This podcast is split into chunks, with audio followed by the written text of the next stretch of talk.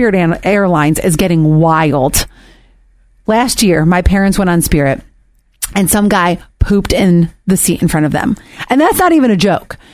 What happened was my dad said to my mom, Gail, my parents are Gail and Mark. Gail, did you fart? and my mom said, No, I didn't fart. He goes, Are you sure? No, Mark, I didn't fart. Are you sure? I swear to God, I didn't fart. Well, then as soon as they get to Vegas, they were going for a little quick trip. And my parents need to quit being so cheap and and just get you know Delta or American or whoever. Because my dad stands up and he says he he's so tall. He's about six four that of course when you stand up at the end of the flight he's bent over and there was literally a pile of dew on the seat. Now there's a half naked woman at Spirit Airlines. Hang on a second. Here's the audio Spirit Airlines, half naked.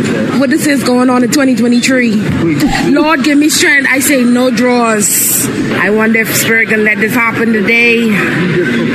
Spirit, you gonna let this happen? No draws.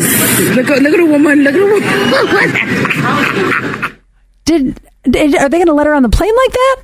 I mean, how does that happen? Now, the pooping thing, I get it happened because the person had, I, I, think they probably had an issue. I don't know if it's a colostomy bag issue. I don't think it was a colostomy bag. Actually, I know for a fact it wasn't. My parents said that there was like no colostomy bag. They think that the guy just couldn't hold it, but they're not going to let her on the plane like that, are they? I hope not.